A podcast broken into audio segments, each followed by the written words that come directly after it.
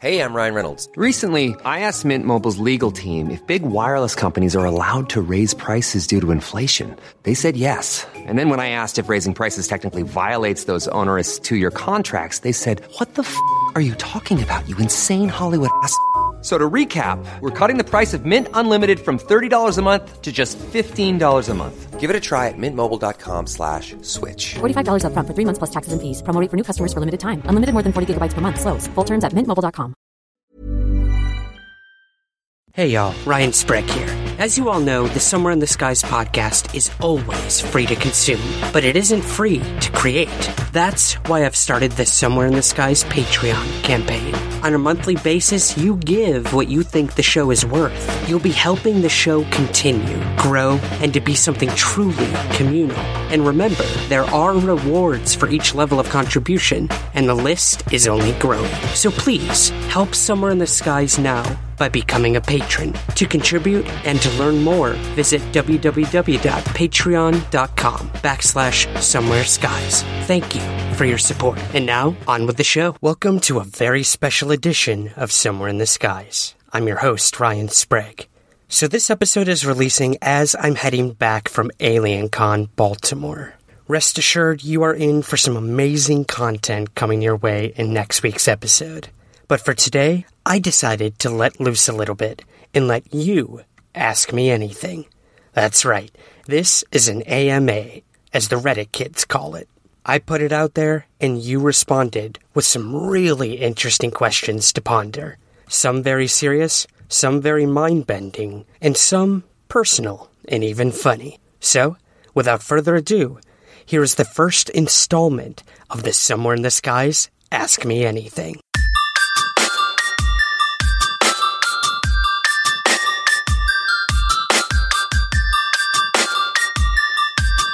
This is Somewhere in the Skies with Ryan Sprague.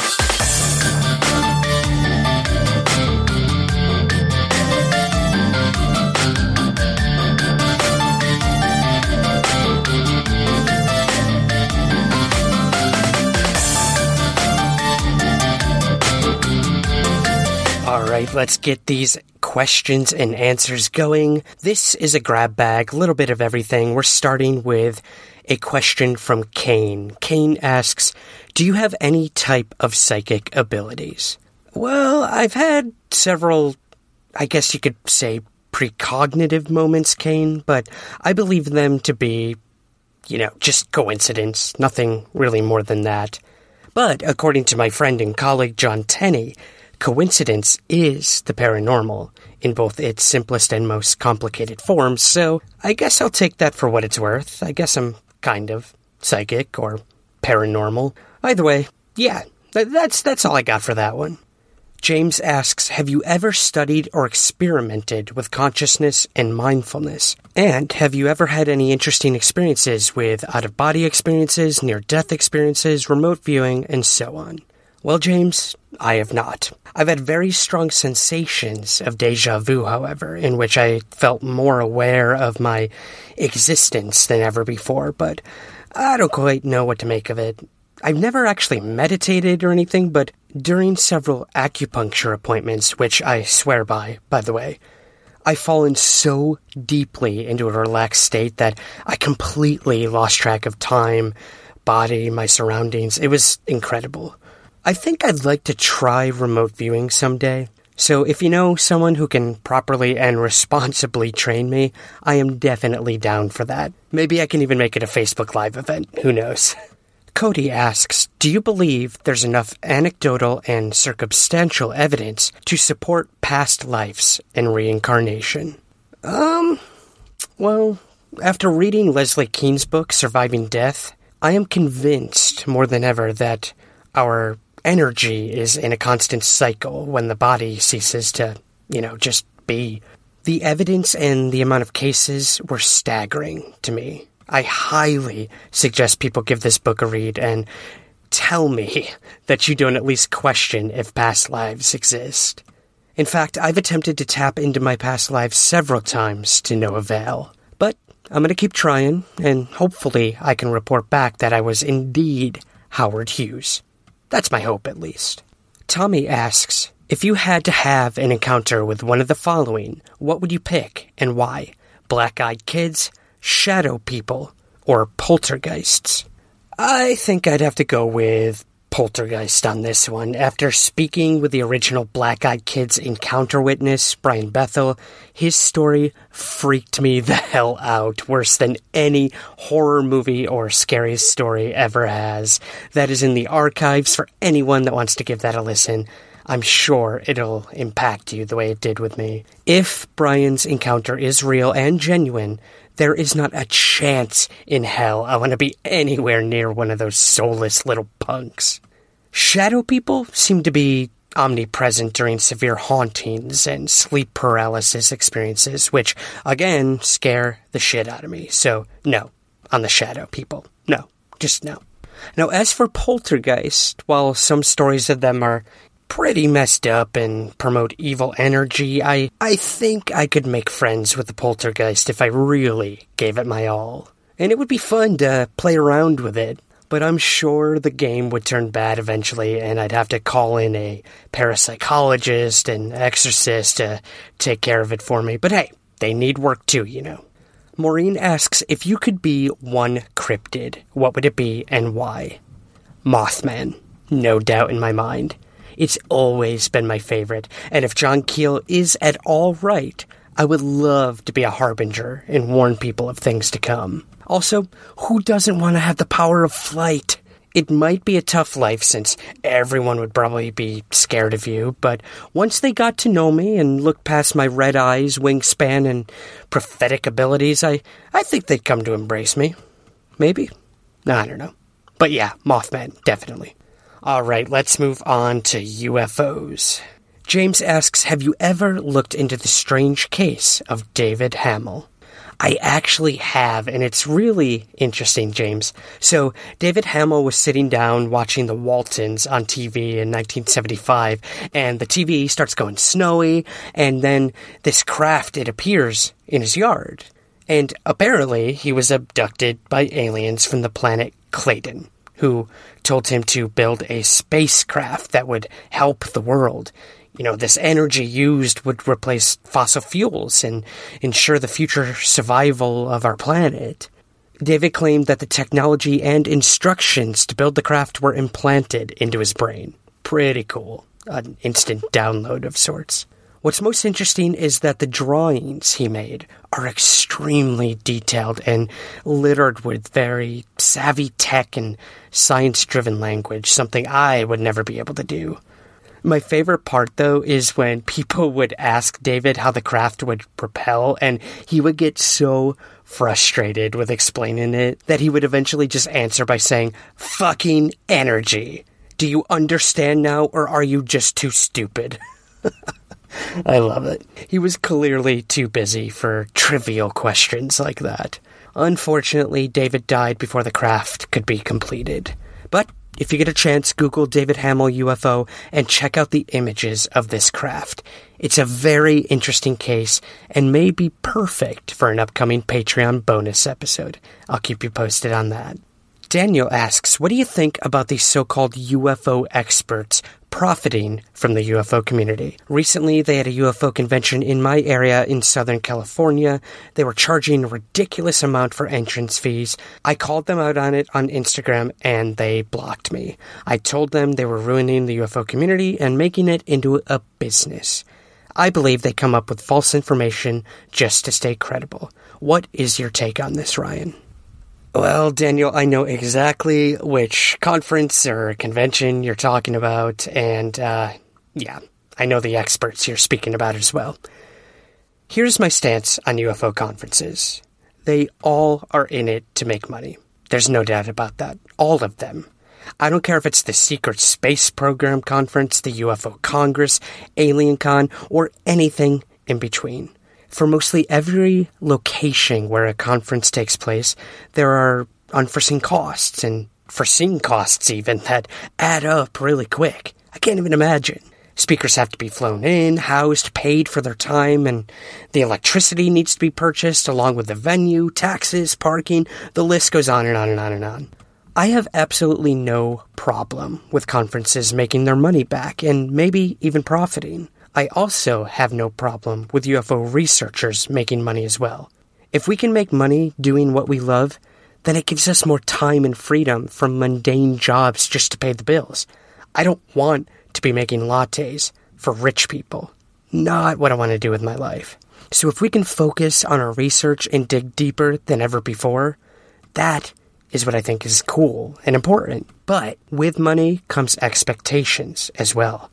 And this particular conference you're speaking of, Daniel, enlisted the likes of very, very questionable speakers with absolutely no documentation of the claims they make.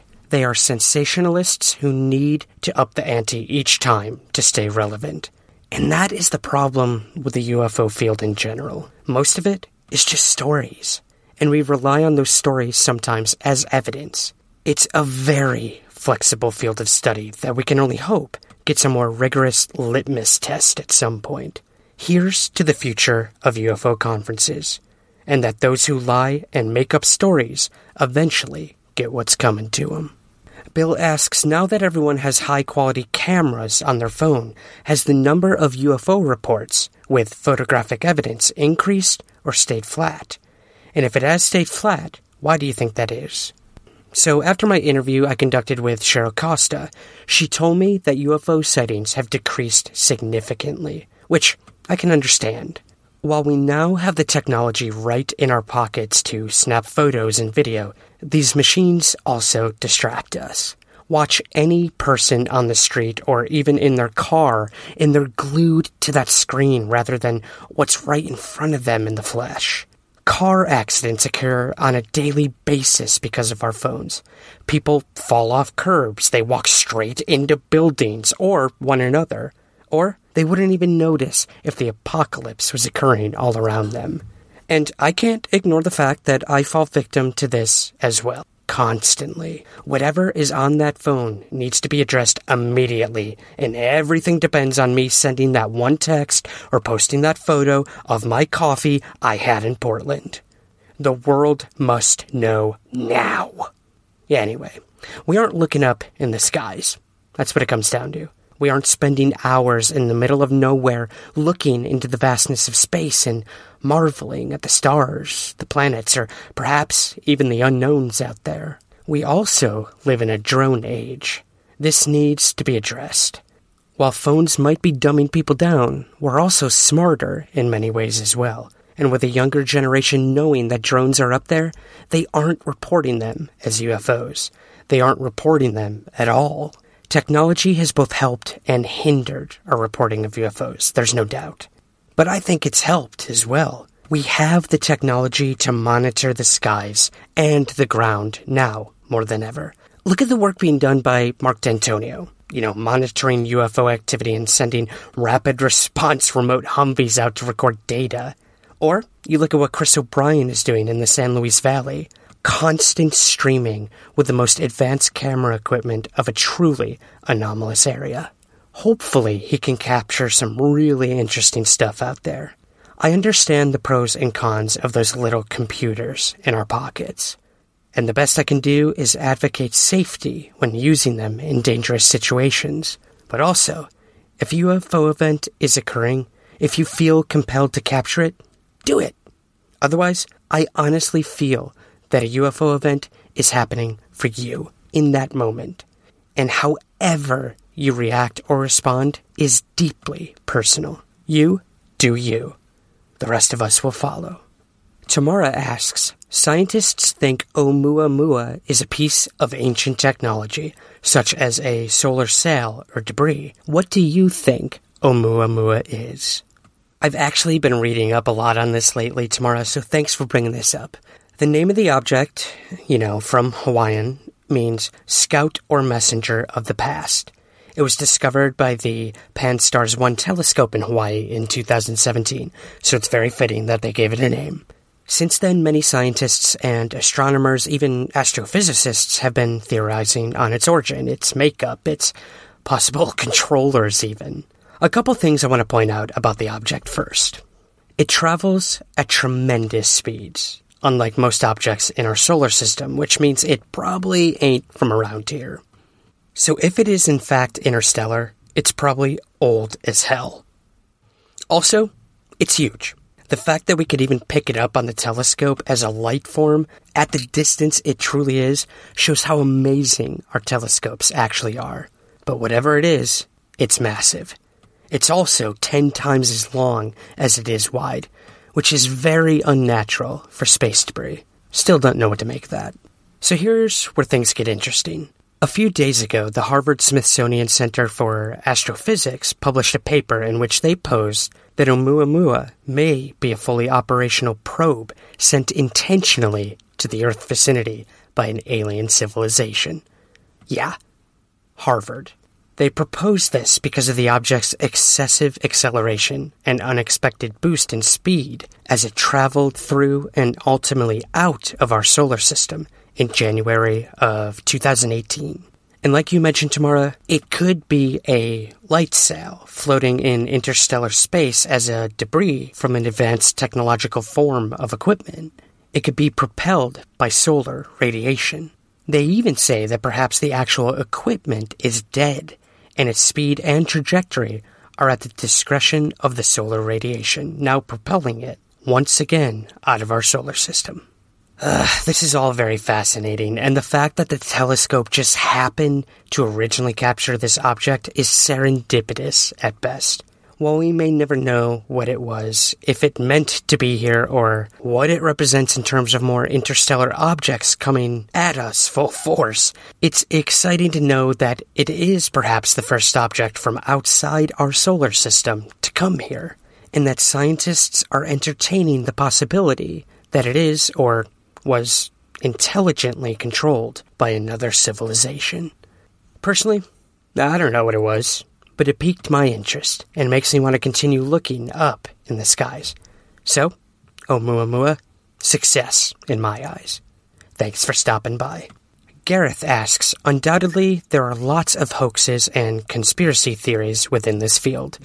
Is there anything you've initially dismissed as ridiculous, but have a nagging feeling that there might be some truth to this? All right, honesty time. The most contentious aspect of the whole UFO phenomenon, its subtopics, all of that, for me is and always has been alien abduction.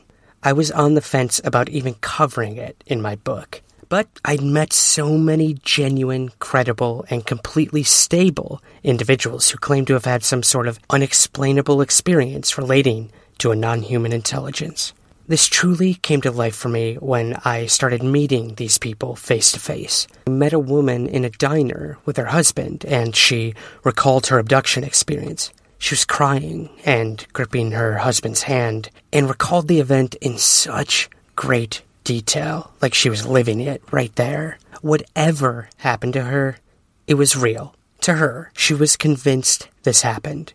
No hypnotherapy, no contamination by an outside source to influence her, no knowledge of alien abduction prior to this event. And her husband firmly believed and supported her. No matter what actually happened to her, I was the first she told the story to, other than her husband. It was a moment I'll never forget when she entrusted me with her story. And this would happen several other times when I met with those who claimed similar experiences. This didn't seem to be fantasy or concocted stories to gain attention. It took a lot for them to come forward, and they had a lot to lose in doing so. I'm so appreciative of that, and I respect them for having the courage to do it. And while it's a very fine line of enabling people who clearly are covering up past trauma, are indeed making these stories up, or just are trying to fill some sort of void in their lives, I've met far too many people who don't fall into that category. Their stories are terrifying, beautiful, muddy, and detailed, but in the end, I'm keeping an open mind and heart. There is a truth to it all. What that truth may be, I both anticipate and fear that answer, but I'm going to keep looking. David asks if the overlords of the UFO abducted you and gave you knowledge of the key to unlimited energy, if you knew that this knowledge would destroy the world you know, would you keep it secret, release parts of it, or release all of it and damn the consequences? Wow, that is very philosophical of you, David. Thank you. If I was given that power, I would probably keep it to myself until I had a strategy to release parts of it in digestible ways to the world. I do not want the fate of humanity resting on my shoulders, I can tell you that much. I'm way too overcaffeinated and distracted to hold that kind of power. I think I would rather get a group together of people I trusted in every facet of science, health, academics, art, religion, everything in between, and separate the knowledge to them, you know? Figure out how we could bring it to the world at large. I think the overlords would appreciate that strategy and would see how it all plays out. Please don't give me that responsibility. Pete asks, We all know space pancakes taste like greasy cardboard, but what do you think space steak would taste like? Hmm, never really thought about that. I'm guessing space steak would probably taste like a frozen Salisbury steak from 1963, microwaved and still a little cold in the middle. Throw some alien gravy on there and some Brussels sprouts from Venus, and you've got yourself an intergalactic TV dinner, Pete. Eat up, brother. Scott asks, Have you ever personally seen a UFO? What was that experience like? Alright, so I've told this story a couple times, but it never hurts if there's new listeners out there. So the short answer is yes, I have seen a UFO. The more detailed version is this. If you've heard this before, fast forward. But here we go.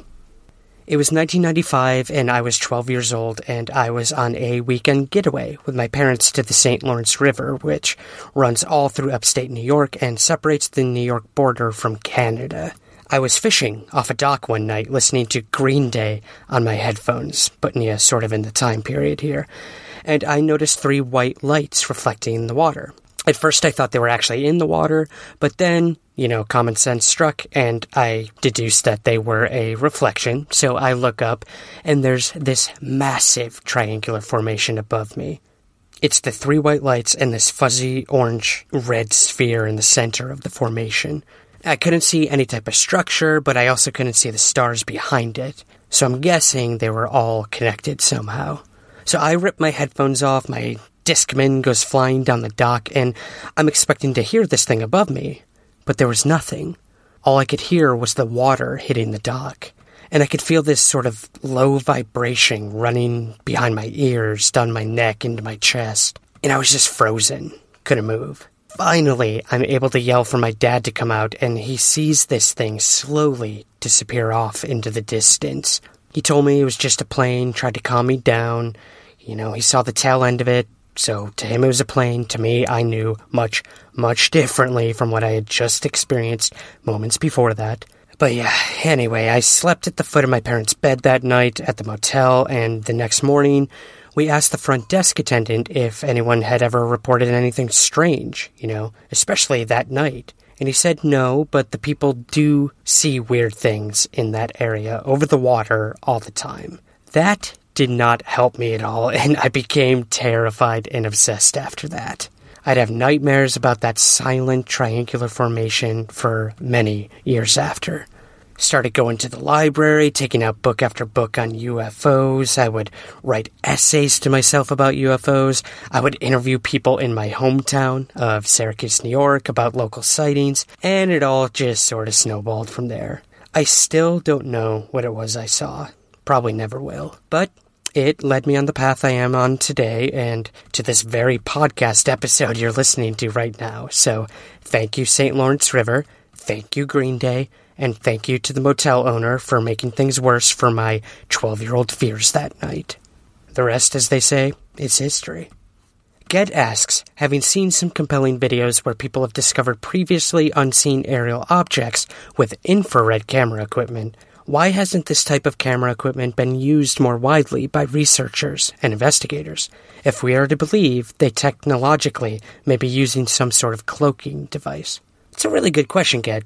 If we are to believe that UFOs may control visible light reflections and refractions as some sort of cloaking defense, I think our best chance of finding, seeing, and tracking them would be some sort of thermal or infrared technology, which translates the heat signatures into energy we can, you know, see. Again, I'm not that tech savvy. I don't know how all the science behind this works, but probably one of the best examples is when I took part in night sky watches with former FBI investigator Ben Hansen. Ben works with a company called Night Vision Ops with some of the most state of the art equipment to monitor our skies. And I can tell you this I have seen some incredible activity out there that could be both explained and some that were truly anomalous. But both were equally as exciting.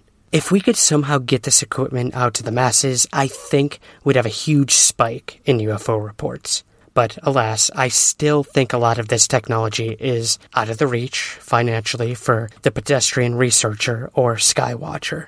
What I would suggest is that people do their own research into the technology, the companies providing it, and then fundraise to purchase it. Sometimes takes a village, guys and gals. Scott also asks, What do you believe should be the goal of a UFO podcast?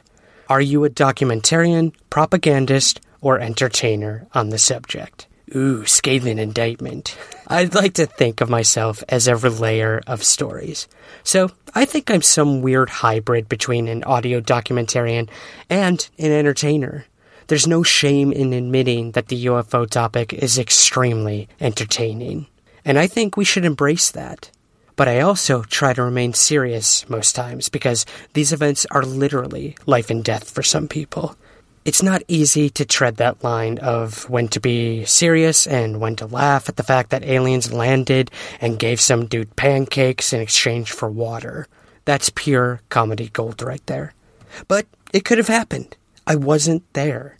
I think that's sort of what it boils down to for me. All of this, actually. I can be a messenger or outlet to get these stories out there. I can give educated opinions. I can interview witnesses, researchers, investigators, and just curious people. But I think my main goal is to remain objective and open minded. Prove to me it's not real, and I'll accept that. Just because I have a UFO podcast doesn't mean I'm a true believer. In fact, I have become more skeptical the more I do this. And I think that's good. Because at the core of it all, I still believe there's a shred of possibility we have been visited, continue to be visited, and possibly will be again in the future. And if my podcast can contribute at all to keeping the conversation going, the curious mind staying active, and the signal being separated from the noise, I feel as though I've done a service to the UFO community and beyond. The podcast has led to resources of information I never would have had without its reach and its continued growth. And I'm truly thankful and feel very fortunate for that. But I've earned it. I can say that. I've spent so many years dedicating my time and life to this topic. And the podcast is sort of my coming out party, as it were. I'm loud and proud when it comes to UFOs. And I always will be.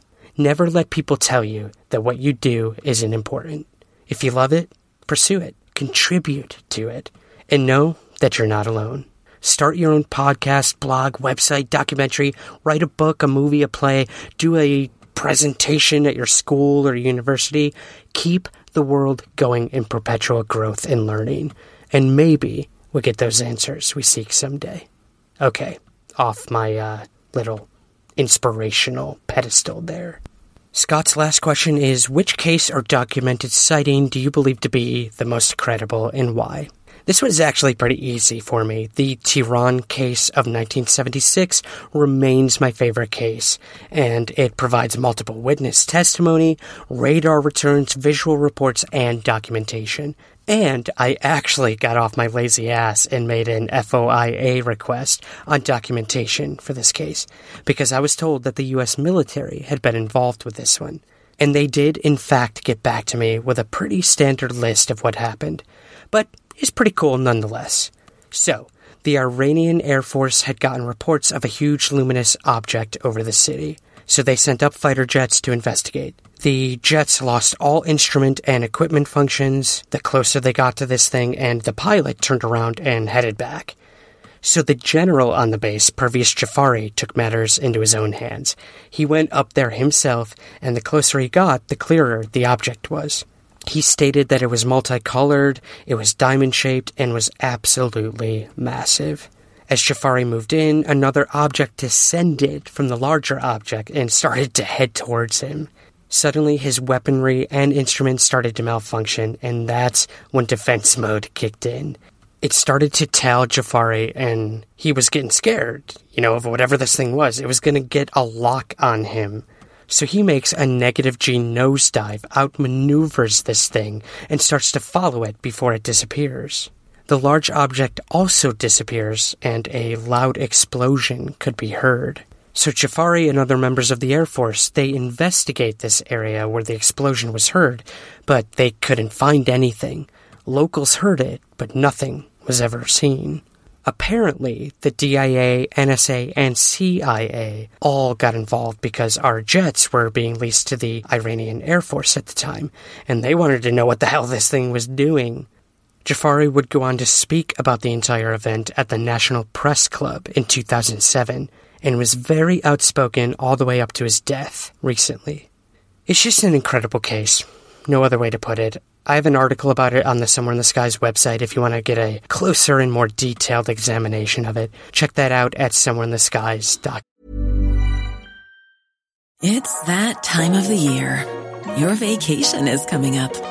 You can already hear the beach waves, feel the warm breeze, relax, and think about work. You really, really want it all to work out while you're away. Monday.com gives you and the team that peace of mind.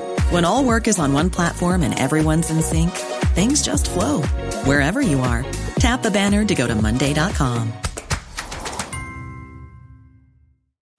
Life is full of what ifs, some awesome, like what if AI could fold your laundry?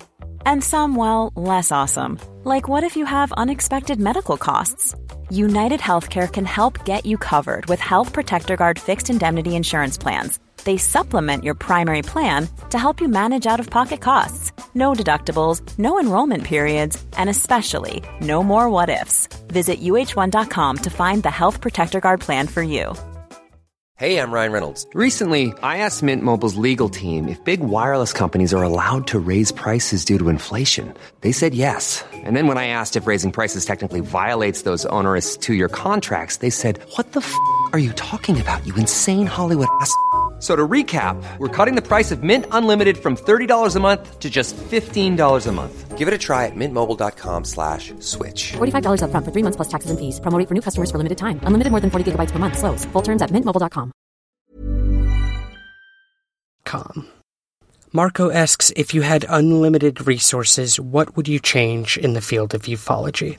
I would start by putting unlimited funding behind NASA and the Environmental Protection Agency. While we begin to explore the furthest reaches of space, we must also be highly, highly concerned with the damage we are causing back here on Earth. Could we find another habitable planet to eventually thrive on? Possibly. Is that a reason to destroy the planet we're on, knowing there's somewhere waiting in the wings? No. The Earth is a living, breathing thing with the most amazing abundance of diverse life we can possibly imagine. We need to explore that more than we need to start looking for aliens out there. The out there is right here, begging to be discovered. I don't want to buy the answer to the question, are we alone? I want to use those unlimited resources to save our planet, explore new ones, and create a harmony we can all prosper from. There are far too many things out there way more important than ufology. Yes, I said it. So, let's help one another, help our planet, and then we can start going back to the moon and Mars and Planet X. Or have we already been to Mars and Planet X? Just ask Corey Goode. Sorry, Corey. Actually, no, I'm not sorry. Moving on. Kevin asks Have you come to terms with the possibility that once we have some sort of solid disclosure, the field will be ripped from the hands of researchers we have respected and thrust into the hands of undeserving mainstream media folks? I expect those that have worked so hard will be kicked to the curb. Well, that is depressing, but I do believe that as well. I actually wrote a play a while back about a UFO researcher who was hired by the White House to tell them all he knew about UFOs, and that he would be the poster boy for disclosure, along with the president. It was a fantasy that a lot of UFO researchers fall victim to. Our life's work played out on the world stage for the grand reveal and arrival of an extraterrestrial presence. The play was a comedy, as I think it should be. I don't believe that UFO researchers will be the ones to educate the government. They may ask us to contribute information and point them in certain directions, but at the end of the day, I believe that, like most things in the United States at least, the military and politicians will use this event and this topic to serve their own needs.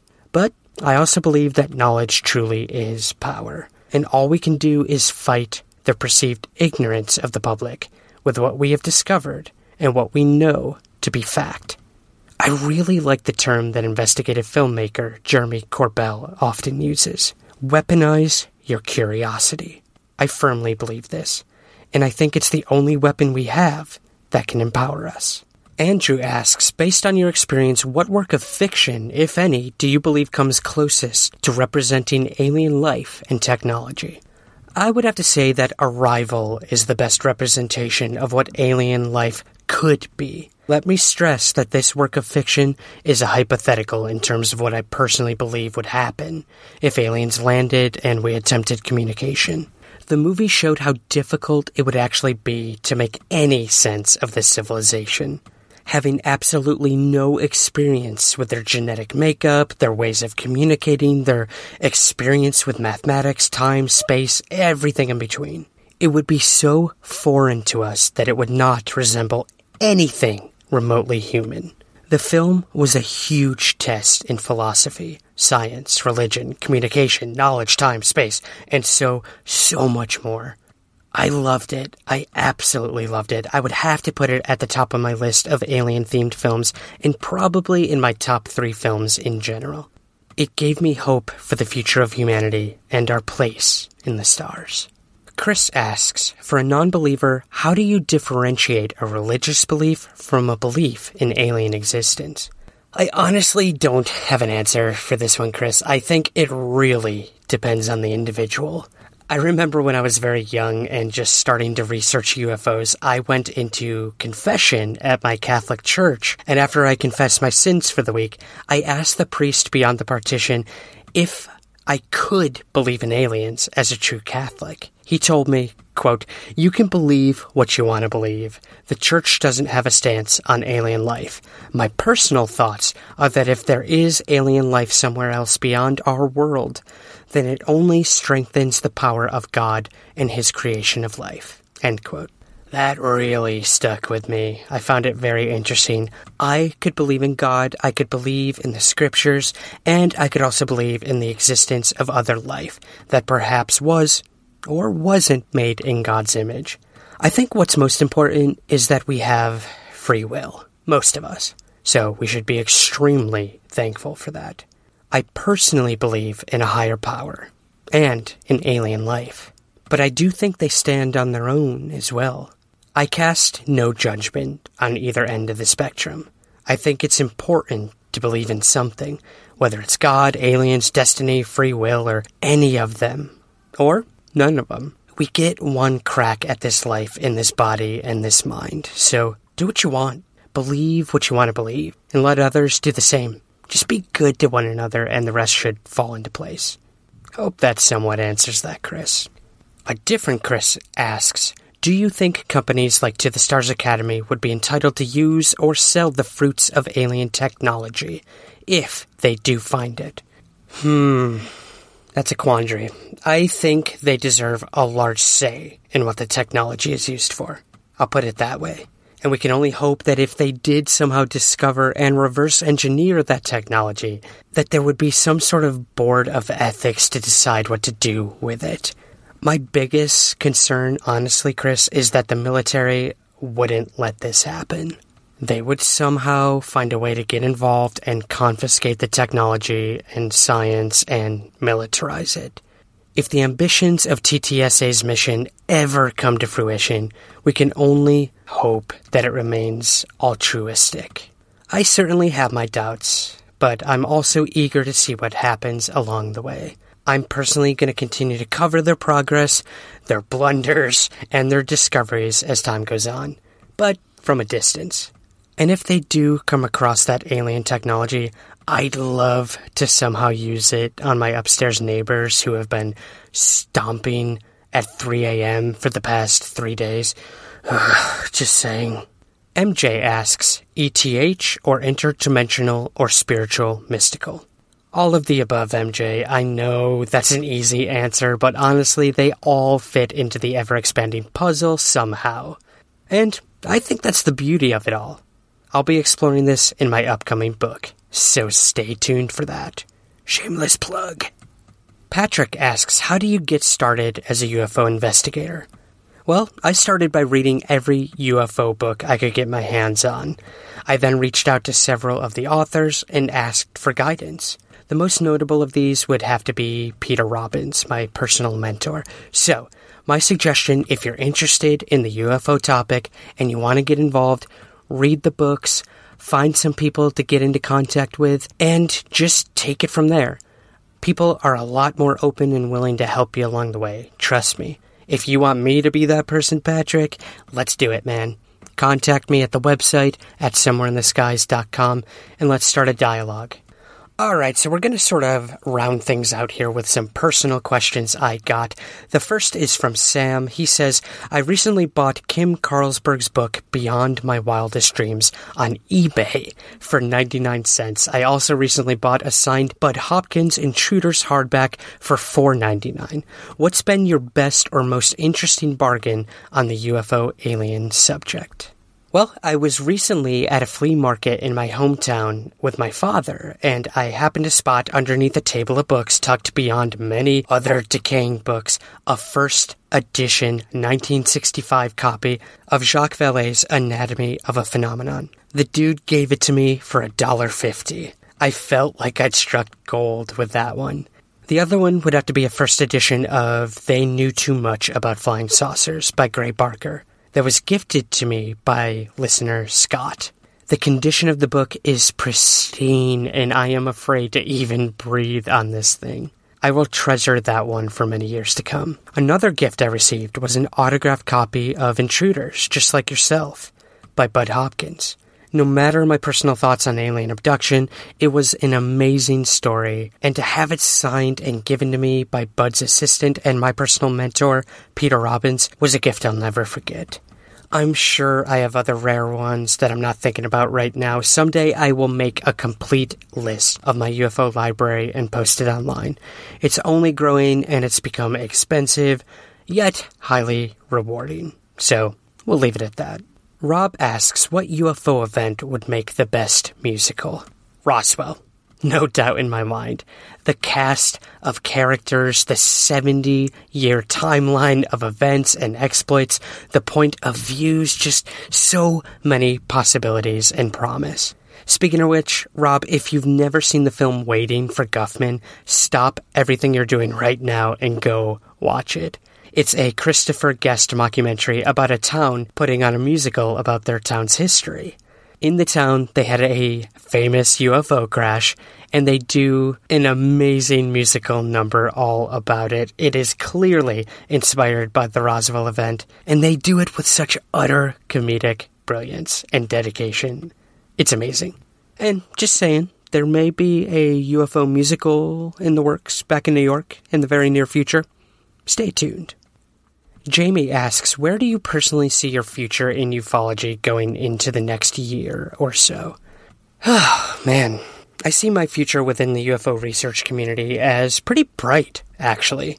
I know that it is a self proclaimed field, it's the Wild West, it's highly subjective at times and objective at others, and it's wrought with disinformation, con men, con women, staunch believers and skeptics alike, and to top it off, it is still the butt of many jokes when it comes to true science. But I still love it. The wonder and awe I hear in people's voices when they recall a UFO sighting, the inquisitive nature when I tell strangers what I do and what I've learned along the way, that alone keeps me going.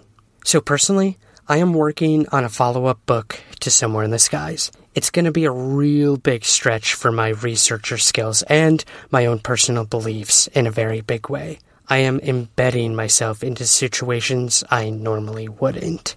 I'm opening myself up to some pretty powerful stuff. But that's a challenge I've wanted to take on and one I hope will yield some interesting results. Be on the lookout for that book sometime in 2019. I'm also working on a book project with my good friend and colleague Jason McClellan and several other writers and researchers. That will be compliments of Jason's company, Rogue Planet, again in 2019. I've also been doing some projects that I can't talk about just yet. But be sure to keep a lookout for me on your big and small screens in the near future. That's really all I can say. Wish I could be more specific, but I'll have the MIBs coming after me if I talk about it. So yeah, just stay tuned to the Twitter page and Facebook group for info as it trickles in. Oh, also, exciting news, I'm moving back to New York City. My time in Los Angeles was quick but extremely rewarding and well needed. It afforded me opportunities both in my professional and personal life I never would have had if I didn't give it a try. But it's time to come home.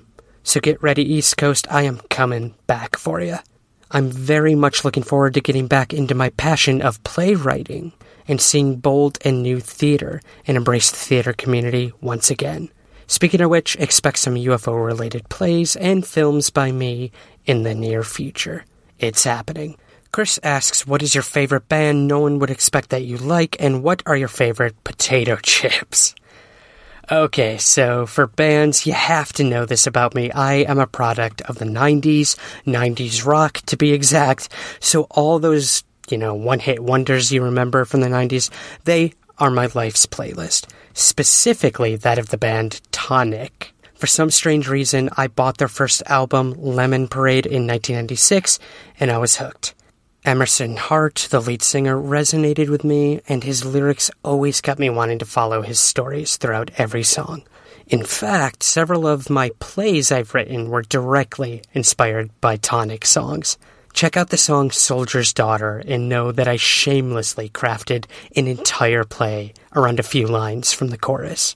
I also became obsessed with a band called Anberlin after I interviewed their lead singer for a website I was writing for at the time. I started attending all of their concerts and have never felt more at home than when they would play for small crowds, of which I was a part of. I even have a tattoo that includes one of their song titles. It says Dismantle, Repair, which I think is a great message to live by.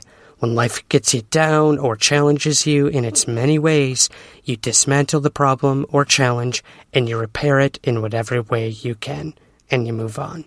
As for potato chips, I am going to have to go with Ruffles, cheddar, and sour cream.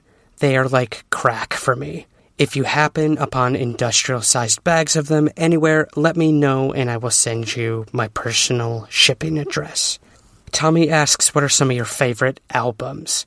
Most definitely have to go with Cities by Anberlin, Lemon Parade by Tonic, The Color and the Shape by Foo Fighters, So Much for the Afterglow by Everclear, Take Off Your Pants and Jacket by Blink 182, Bleed American by Jimmy World, Nothing Gold Can Stay by New Found Glory, and New Wave by Against Me. A little more old school, I'd have to go with Legend by Bob Marley and Anthology by Steve Miller.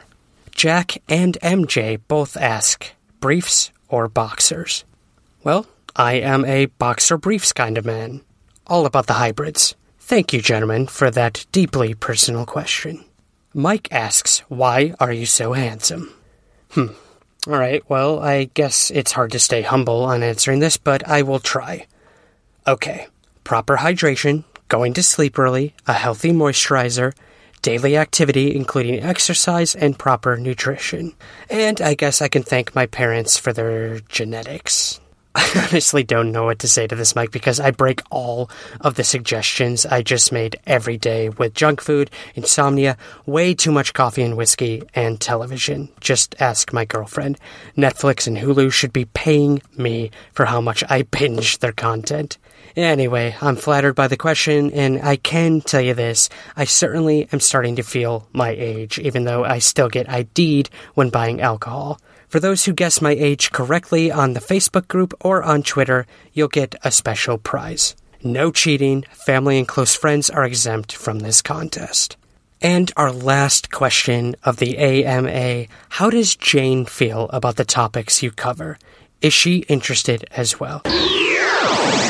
Well, Kevin, I never like to put words in my significant other's mouth, so I thought it would be cool to get her on to answer your questions. So, for the very first time ever, Jane, welcome to Somewhere in the Skies. It only took 82 episodes. Hey, what's up, you guys? Hi. So, Jane, how do you feel about the kind of work that I do? Well, when we first met, I think it was one of those things that really stood out to me about you. So, obviously, it was definitely a pull factor in getting to know you better. Um, I've always been interested in cryptozoology. Ufology was never my thing, really, but cryptozoology was always really big in my life. And so when you said ufology, I had a little bit to draw on when you said that ufology was what you did. I- right, and I was working on my book at the time. Right, yeah. And you even knew who my publisher was, is that correct? Oh yeah, Richard Dolan. Yeah, of course. I mean, I had read a lot about USOs and um, those sorts of objects, like how do you say, falls from the sky and things like that. That kind of skirt the whole cryptozoology, ufology thing. And um, of course, inevitably, Richard Dolan's name comes up. So you said his name, and I, it's like, I definitely have read something of his at some point, sometime, somewhere. Okay, so when we first met, you thought it was, I guess, kind of interesting that I was into it, but I don't know if you really knew how deep I was really involved with it. Was there ever a moment where you're like, okay, this is a little too far? Well, I, I think, you know, from our first meeting, I just kind of off the cuff asked you a question, which was, oh, so what's the deal with the UFOs shutting off nuclear power plants or turning on, you know, nuclear power plants? Weaponry, yeah. Yeah, et cetera, et cetera. And you immediately had a response to that. And I thought it was just this little obscure thing that I'd heard of. And I didn't, I wasn't expecting a serious answer. And you had a book recommendation for me, uh, Faded Giants. Yeah, Yes? yeah, Yeah. There's been several books written specifically only on that topic. Yeah, you, you came at me with book recommendations, you know, a sort of like background and explanation of, um, you know, possible theories as to why that was. And, and it was very much eye opening. It made me realize just how much you knew and how deep into the subject you were. And I, I thought it was great. So since then, you have attended UFO conferences with me. You've come to see me speak. Uh, several other things like that. You've been there when I've interviewed people. The biggest one was probably the International UFO Congress. The first time I publicly spoke about UFOs. Thank God you were there to get me through that. But what did you make of that whole thing? That whole sort of cultural aspect of the whole UFO thing? These UFO conferences. I thought it was pretty cool to be at the like the San Diego Comic Con equivalent of ufology conventions. It, it felt very special, and you could tell that everybody was very serious and passionate about the work that they were doing and and the things that they felt and thought about ufology. I loved um, when we talked to Clifford Mahooty and of course Jason McClellan. I learned a lot from them, and on top Greg of Bishop. Greg Bishop. Yeah. Oh, he was great. And on Greg and I shared a table in the vendor room, so Jane got to know him pretty well that weekend. Yeah, and, and he was great. It, I was a total newbie and had no idea what was going on at any given time. And it was people like him and Clifford Mahooty who really um, kind of got me into it while, while I was there. And on top of that, being able to attend Travis Walton's talk, and then, of course, your talk, Ryan, was very enlightening. yeah, I had to follow Travis Walton, like the superstar of ufology, like the best known person. Then they throw me up there right after. That no pressure or anything. It was a tough act to follow, but you did okay. And um, I tried.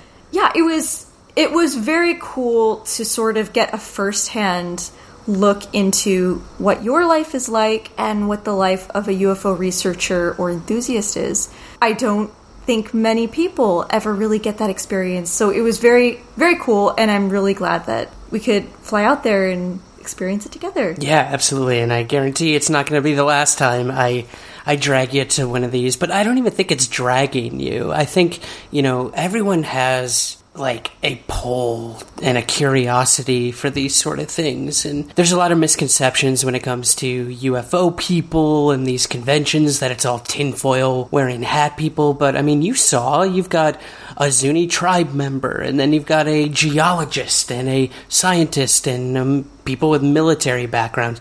It really is like the breakfast club of this UFO mystery when you go to these things. So, yeah, I'm so happy you could be a part of that, that you embraced it, and uh, that you remained open minded. I think that's really all we can ask of people with this. Yeah, it was great. It was a very rewarding experience for sure. And yeah, I hope we do it again soon. Oh, we will. Okay, so you did mention cryptozoology, which is something I wasn't too familiar with, so it was really cool to have those conversations early on with you in our relationship, and we continue to have them up until today. Sort of the the more I've dug deep into that topic and learned a lot. I mean, you knew who Loren Coleman was, and he was on my periphery, you know, sort of growing up with the unexplained and whatnot. But He's the I- man. He is the man. I, I can't even. He's an icon. He's like the Jacques Vallée Yes. of uh, cryptozoology for us ufologists out there. So, I want to know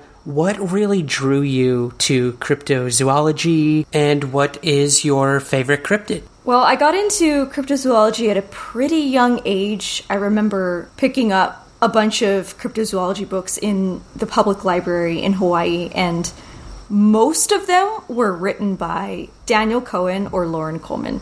Those were definitely my gateway books into sort of the larger world of cryptozoology. Your marijuana of cryptozoology, as it were. exactly. And um, I really took a liking to the ocean and lake cryptids, especially the ones that are a little more far flung and remote, um, but that are pretty compelling nevertheless. Uh, for example, Nahuelito in um, the Patagonian mountains is an Argentinian lake cryptid that I think has a really great history, and there's definitely something to it. And I think it deserves a little more, a little more respect. and um, as for ocean cryptids, the Conrit, um, which is a Vietnamese ocean cryptid, that's C O N R I T. It's allegedly a giant centipede esque ocean cryptid. oh, no thank you. And I love hearing accounts of it, and um, the of course the illustrations of it are really interesting and unique. And um, I certainly hope there's something to it. Uh, I guess so. See, this is the thing. Cryptozoology scares me, and I think that's what really veered me away from it growing up. Like, give me ghosts, give me aliens, I'm fine. It's when we come to these, like, undiscovered hominids and sea creatures and insect like things or birds. I, I think it scares me more than any of the other stuff. I think it definitely speaks to the fact that, you know, the there's some often cited statistic that, you know, less of the ocean has been explored than our galaxy. Some something like that. Something that's really astounding when you think of it. Just how little of the earth has still been explored and um, documented. And I think maybe that's why cryptozoology is so exciting for me. But, you know, it's also, you know, it's pretty fraught out there. There's all sorts of things that could be and are happening, and it could be as close as in our own backyards. And I think that's what's cool and creepy about cryptozoology for sure. Yeah, we often fear what we don't know, and I think the more we discover and find out, the, the less fear and the more wonderment we can have when we make those discoveries, for sure. The last question I have for you here, Jane have you ever had any significant or memorable experiences with the weird or something you'd consider unexplained or paranormal? Anything you're comfortable sharing with us? Yeah, when I, uh, a few years back, I was studying in Denmark and we went to Aarhus, which is a very, very old city in sort of central Denmark. And I and my friend visited um, Aarhus Cathedral, which was built in the 12th century, so had a lot of history. And we were in um, the center of the cathedral was this little courtyard area, and I was looking through my camera trying to get a shot. And while looking through my camera, I saw this strange, I guess it was an orb, but it was in broad daylight and it was sort of the look and texture of a bird's wing when the light shines through the bird's wing, in that it was almost opaque, but not quite. It was just this kind of little gray, slightly translucent ball that was kind of dipping into view from around the roof. And I was staring at it through the camera for a good five seconds, maybe, before I finally realized I wasn't going to be able to figure out what it was. And I sort of took the camera away from my face and I was just staring at it, sort of dip in and out of my view, hidden by the roof again. And Dipping in and out of your, your actual view or yeah, in it was. the camera? It was no. At this point, I had taken the camera away from my face, And it was visible. And it was visible, yeah. And it was, you know, it was it was a gray, cloudy day, but it was still light out, so I, I saw it plain as day. And um, yeah, it was only the the roof that was kind of at times obscuring it, and there was this really immense stillness around the courtyard. There wasn't a single person around except my friend who was in the, the next little room on the inside of the church. And then, you know, as, as quickly as it came, it, it just sort of dipped out of view, and I was standing there just waiting for it to come back. And I was so perplexed. And I just went back inside and I was kind of mulling it over in my head, just very confused and, and not scared, not creeped out or anything, but I had seen something that was so inexplicable that my brain was just like in overdrive trying to figure out what it was. And I and I explained it to my friend. She was I think in a pew or something inside the cathedral. And you know, she was confused for me. and and then I said, "That was creepy." And I realized immediately after saying that was creepy that yeah, it was actually very very strange and unsettling. And that feeling just kind of caught up with me, I think, once my brain realized it couldn't possibly comprehend what I'd just seen. Mm-hmm. That nothing in my experience or or anything could figure out or sum up what I had just seen. So that it's kind of an unorthodox ghost sighting, maybe, or or paranormal encounter, but one that I've never experienced before or since.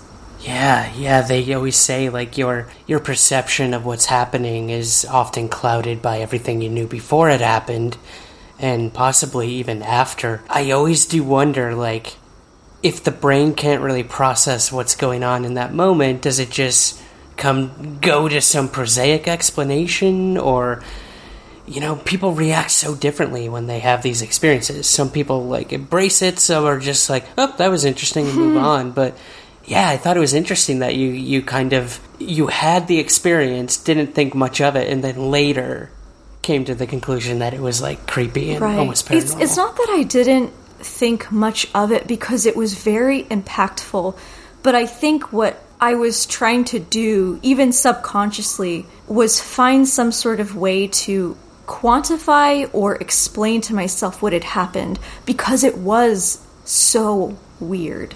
It was just so weird that I couldn't think about anything except what could it be? What could it be? And then when I realized I had no explanation for what it could be, a couple minutes after the sighting, then all of a sudden, like the feelings set in with like, oh my god, what was, what just happened? That was, that was really scary, and I kind of want to get out of here, and I, I need, I need to know if this place is haunted or, or if I'm alone in this experience. Hmm. But yeah, it was, it was such a strange, you know, sort of such a strange time for sure. Yeah, that's really, really interesting. I'm happy I wasn't there because I probably would have freaked out.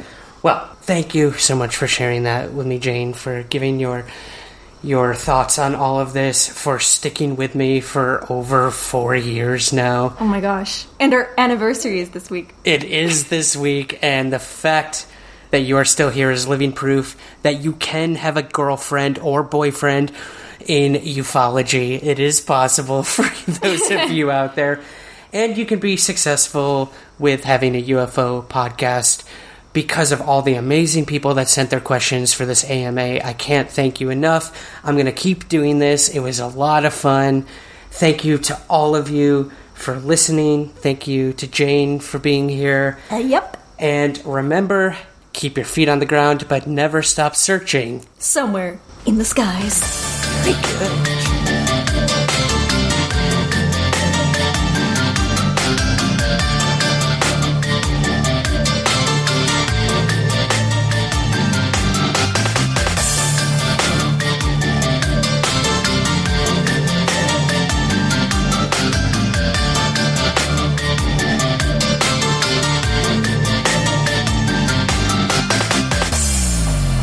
Somewhere in the Skies is produced by Third Kind Productions in association with the Entertainment One Podcast Network. To learn more, visit entertainmentonepodcast.com. Even on a budget, quality is non-negotiable. That's why Quince is the place to score high-end essentials at 50 to 80% less than similar brands. Get your hands on buttery soft cashmere sweaters from just 60 bucks, Italian leather jackets, and so much more. And the best part about Quince, they exclusively partner with factories committed to safe, ethical, and responsible manufacturing. Elevate your style without the elevated price tag with Quince. Go to quince.com slash upgrade for free shipping and 365-day returns. Hey, it's Paige DeSorbo from Giggly Squad. High quality fashion without the price tag. Say hello to Quince. I'm snagging high-end essentials like cozy cashmere sweaters, sleek leather jackets, fine jewelry, and so much more. With Quince being 50 to 80% less than similar brands. And they partner with factories that prioritize safe, ethical, and responsible manufacturing. I love that. Luxury quality within reach. Go to quince.com slash style to get free shipping and 365 day returns on your next order. Quince.com slash style.